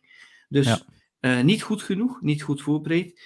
Bij de Elinger, dat was andere kak natuurlijk, hè? want daar had ik mijn bed. eh, we gaan onmiddellijk needless overgaan naar de bettingtips. Ik had dus de Washington, de Washington bet tegen de Colts. En ik had ook gezet, ja, dat is een makkie. We hebben Heineke tegen iemand die voor het eerst in de NFL start. Ja, man, dat is zweten geweest tot de laatste seconde. hè. Dus die Ellinger bij de Colts, Erlinger, Erlinger sorry, die heeft het wel beter gedaan dan, eh, dan Willis. Eh, dat moet ik er wel bij zijn. Ja, maar ik denk niet dat dit de toekomst van de franchise is. Dit is een, hoe zeggen ze dat, een bridge quarterback die tot het einde van het jaar die stoel nog mag warm gooien en hopelijk niet te veel wedstrijden eh, zal winnen voor de Colts, zodat ze een, deftige draftpositie hebben. Eh, dus op dat moment, eh, voor dat is dat een perfecte wedstrijd geweest door 17-16 van de Commanders te verliezen. Dan valt het zo niet op. Dus ja, Sam Ellinger goed met zijn voeten, maar ook geen touchdowns gegooid, net als Willis. Misschien omdat het een eerste wedstrijd was. Maar ik, ik heb er weinig vertrouwen in, in beide van die, die kerels, dat die volgend jaar nog ergens op een... ehm, nou, elke week de bal ergens gaan mooi, mogen gooien. Ja, als we spreken over eh bettingtips, dat is een eh, naadloze overgang. Ja. We waren beiden 1 en 2 eh, deze week.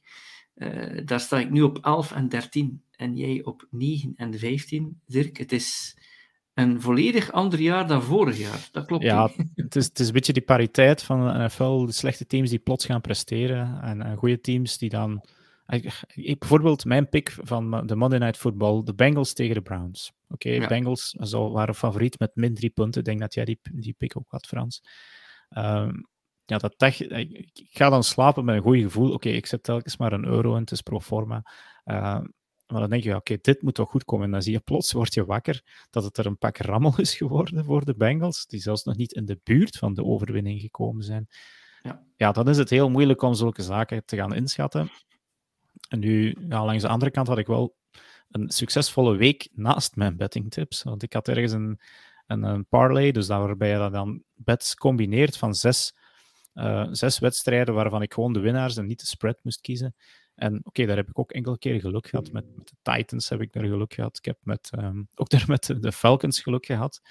Uh, dus daar heb ik wel nou, mijn, mijn bankroll kunnen verdubbelen zelfs. Maar dat zegt meer over mijn bankroll dan over mijn betting tips. Maar het blijft heel moeilijk eigenlijk. Dus uh, ook, ook de Jaguars, die, die had ik fout ingeschat. dacht dat die tegen de Broncos wel iets zouden kunnen gaan betekenen. En gelukkig waren daar nog die 49ers. Um, Kyle Shanahan tegen. Sean McVay is free money. Ja, ik had natuurlijk, uh, ja, ik had de week ervoor uh, pak slaag gekregen, uh, de Cardinals tegen de Saints. Dan dacht ik, nu gaan de Saints, gaan de, de Raiders zich herpakken. Die gaan, zich, die gaan de Saints pakken. Nee, natuurlijk niet. Ik liep tegen een muur. Nu, ik had natuurlijk, ik luister ook naar andere podcasts. Er is er een podcast met RJ White, die wat betting tips heeft. En ik denk dat ik deze week, de betting tips, die gaan we morgen posten, denk ik. Uh, ik denk dat hij speciaal gaat doen. Ik hoorde hem praten over uh, plus 8,5. Dus als, als een, een, wedstrijd tamelijk close zou kunnen zijn. Je, je, telt daar gewoon, bij de spread tel je gewoon, oftewel is het tamelijk even, dan ga je naar plus 8,5 voor een team. Of je doet er gewoon 8 bij. En dat is een teaser, dan, dan kun je zogezegd minder winnen. Maar als je in een parlay stopt, als je er drie samen doet, dan kun je ook 2 of 3 tegen 1 hebben. En ik denk dat ik dit deze week eens in de betting tips ga stoppen. Uh, omdat ik vorige week, uh, ik had er drie van de vier. Ik had echt wel bijna, bijna, bijna die teaser parlay binnen. Dus uh, ik denk dat ik deze week dat ga, ga, aanraden aan onze mensen. Dit staat ook op onze website. We delen dat via de link in de socials. Dus je kunt die, die daar ook altijd vinden. Ja. Um, nu, heb je nu al nieuwe bits of nog niet? Ja, ik, ik heb er al twee die ik al ingezet heb. Um, de Patriots spelen tegen de Colts. Ik heb daarnet gezegd dat ik weinig vertrouwen heb in Sam Ellinger. En ik denk mm -hmm. dat de mhm. Patriots, ik heb die bet ingezet aan min 6,5, dat die met een touchdown verschil kunnen winnen. En de Chargers, jouw goede vriend Brandon Staley, Frans, die spelen tegen de, tegen de Falcons. En die zijn, op het moment dat ik de bet gezet had, slechts een drie punten favoriet. Mm -hmm. uh, dus die heb ik eigenlijk ook genomen, omdat ja, volgens mij komt dat. Eh, als de, als de Chargers dit ook gaan verliezen, ja, fijn, dan, dan ben ik die euro kwijt als één ding, maar dat zegt ook wel echt, uh, dan is het seizoen van de Chargers definitief naar de maan, denk ik. Dus dat zijn mijn twee bets dat ik sowieso al heb. Maar ik vind het een moeilijke week om weer dingen te kiezen. Ja, ja ik heb uh, Vikings min 3,5 tegen de Commanders. Dus ik heb, uh, ik heb vermeld, ik heb 14 mm. minuten zitten zweten om die Commanders te zien winnen in de laatste minuut tegen de Colts, maar de rookie quarterback. Dus Minnesota moet daar echt wel iets kunnen doen. En dan ben ik van plan om die teaser parlay er eens in te gooien. Ja, goede tip, denk ik. Ja, ja, ja. Nu, we hebben ook uh, fantasy update. Ik denk dat we ook nog een vraag hadden van uh, Gerrit Jan rond fantasy. Die zei, wat gaat de Claypool move voor Mooney betekenen? Zeker op fantasy gebied. Ik denk dat dat wel een, iets van een downgrade zal worden. vermoed ik. Um, ja. Niemand wil, die wil je toch niet in je ploeg hebben bij de, zowel Mooney als, als Claypool. Hangt er vanaf tegen. Ja, ah, spreek je dan over redraft leagues of over dynasty leagues? In dynasty is het nu wel. Voor Claypool wordt hij waarschijnlijk de 1, gok ik. In een team. En hij was in Pittsburgh volgens mij op weg om de 3 te worden. Uh, na Pickens en. John, godverdomme. Um, Deontay, Deontay Johnson. Ja. Um, dus volgens mij kan je dan um, met Claypool wel, wel iets doen. Um, maar heel veel hangt af van de quarterback. Als die alleen maar gaan lopen, ja, dan wordt het moeilijk. Dus fijn. ik denk dat dat ja. een, uh, een hold is, of hoe zeg je dat? Ja. Nu, in de, in de fantasy is het zo, we hebben onze Pick'em en daar blijft Alexander uh, aan de leiding. Die staat vier punten voor. Dus uh, ik denk dat de anderen uh, hun uh, kuiten gaan mogen insmeren. Wat de, de Fantasy Leagues betreft, ik heb een vraag voor jou, Rein. Reins Rookies, is dat jouw team? ja, dat ben een andere ik. Rein. Wel, Rein, je nee, nee, nee, nee, dat ben ik wel. Dat ben je, ja, ja, ja, absoluut. Ja, ja, je hebt de laatste weken zit je een beetje in de hoek waar de klappen vallen, denk ik. Want je verloor ja, tegen de Pur Purple, Purple Helmets met 1,14 punten. En die, die, die, die kerel had, ja, die had op running back 0 punten met Ziek en Pollard op de bank met 33 punten. en nog verloren. ja, Ja, Prachtig gedaan. Ik ging met heel veel gerust gemoed. Ik denk het eh, Monday night in. En dat is volledig naar de maan gegaan. Godverdomme. Ja. Ja. Dan was er ook iemand eh, in de Rookie League, Vindicatoris, die verloor tegen Candy met 2,1 punten. Diegene die verloren heeft, die had kicker Carlson van eh, eh, de Raiders. En die heeft 0 punten. Dus die heeft geen extra punt, geen field goal. Ouch. Ja. Anders had hij gewonnen. En ik zie ook in onze league dat eh, ja, als Alexander de eerste staat in de pick'em, dat het geluk hem wat is ontgaan tegen eh, Team Jappens. Heeft met twee punten verloren, de Fresh Prince of uh. Ook dit kun je op onze Facebookpagina zien en ons op onze afcbelgium.com. Uh, kun je ook alles over fantasy terugvinden.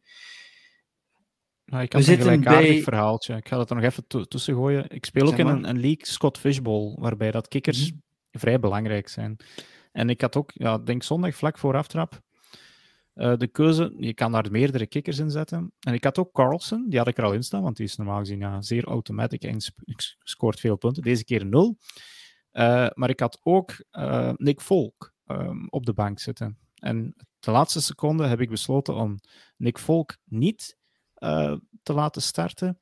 En ehm, dan heb ik in de plaats Sammy Watkins laten, laten starten. dus, enfin, dat is mij Ja. zeer slecht uitgekomen, want Nick Foles scoorde in die league 27 punten. En ik heb uiteindelijk die wedstrijd verloren met 181,69 tegen 181,05. Bad beat. Oké, ik deel mijn feit met jou, Dirk. Uh, goed, dan we zitten aan, bijna aan het einde van de podcast. Uh, winners, wat zijn de, jouw winners uh, van deze week? Of winner van deze week, uh, Rijn?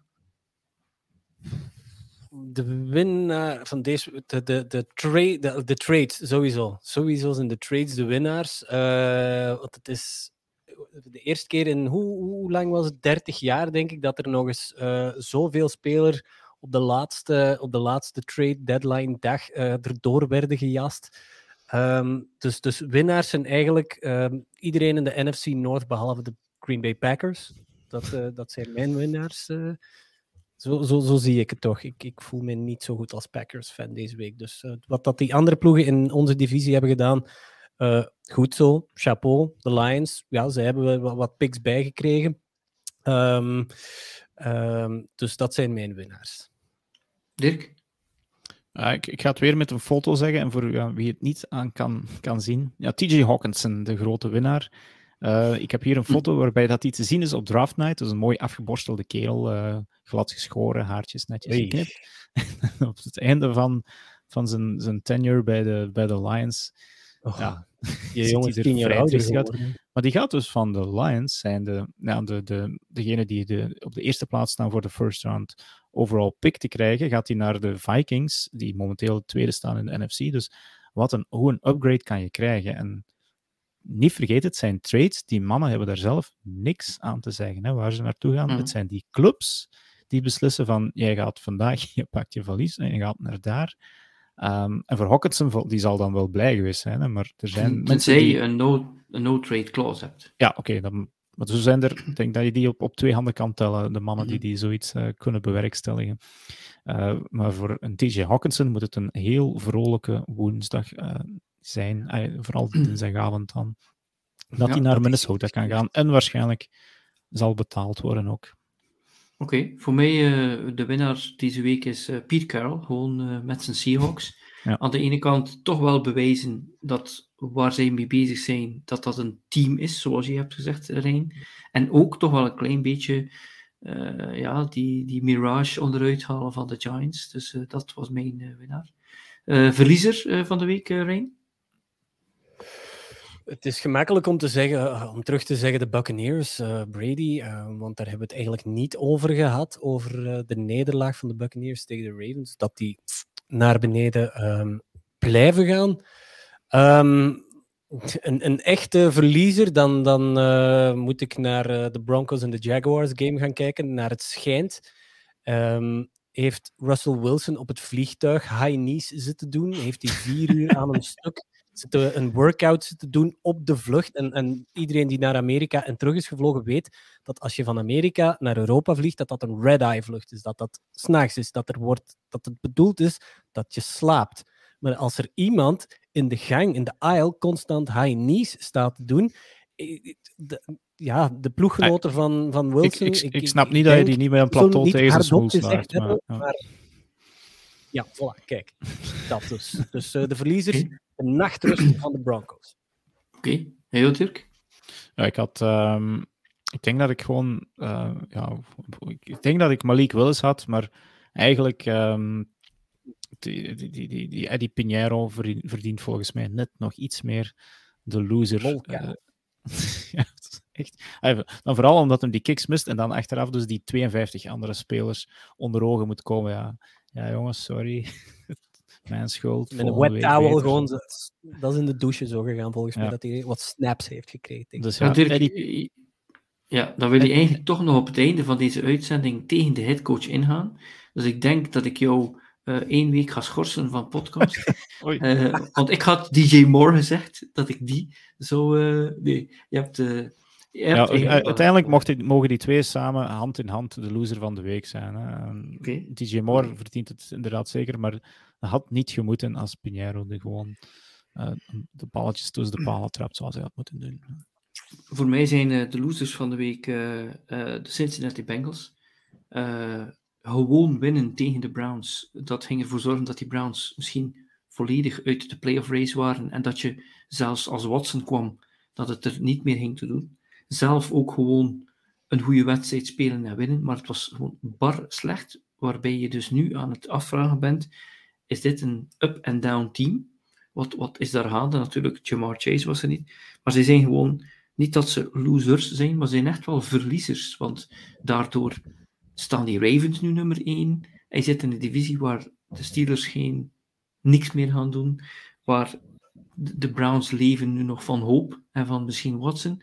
En al dat je moet doen is gewoon, is, is, is gewoon een winning record hebben. En dan verlies je tegen een team die eigenlijk geen enkel, ja, niks, niks, niks daar kon, kon maken. Dus was voor mij uh, de loser. Oké, is er uh, nog iets waar jullie willen mee afsluiten? Dat je zegt, dit moet nog gezegd worden vandaag? Nou, ik wil zeggen, check onze TikTok-kanalen, maar daar kijkt al genoeg volk. um, nu, misschien, er, nou, ik wou nog één vraag van Gerrit-Jan erbij pakken voor, uh, voor dit weekend ook. Uh, nee, dat was niet deze. Um, wie bepaalt er wat er op Eleven Sports te zien is, Frans? Want jij bent daar zaterdag, uh, nee, je bent daar zondag, heb je drie, nee, twee wedstrijden becommentarieerd, zeker? Ja, ja. En, en wie bepaalt daar welke wedstrijden jullie mogen uitzenden? Dus wat we hebben is, ja, Thursday night is simpel, dat is de Thursday night. Sunday night, dat is ook simpel, dat is de Sunday night. En dan schiet er nog één keuze over, 7 uur of 10 uur 30. Uh, meestal opteren we voor 10 uur 30, omdat we anders toch wel een beetje in het vaarwater van voetbal kunnen zitten. En dan krijgen we bepaalde wedstrijden aangeboden en dan kiezen we degene die ons het beste lijkt. Uh, en af en toe is het ook wel zo, in het begin van het seizoen kan je wel eens teams zien die je dan naar het einde van het seizoen misschien niet meer gaat terugkrijgen, zodanig dat we toch een beetje een mix hebben, dat er verschillende teams aan bod komen. Uh, ja. Dus ja, dat is iets wat we zelf kunnen kiezen. Maar we hebben niet de keuze uit altijd alle wedstrijden, denk ik. Maar die Europese wedstrijden pakken jullie er altijd wel bij? Dan... Ja, ja, ja. international series wedstrijden doen we allemaal, ja. ja dus ja. Bucks en Seahawks ook? Ja, ja. In München, ja. ja. Wanneer is dat? 13 november ergens, 13 november, sorry.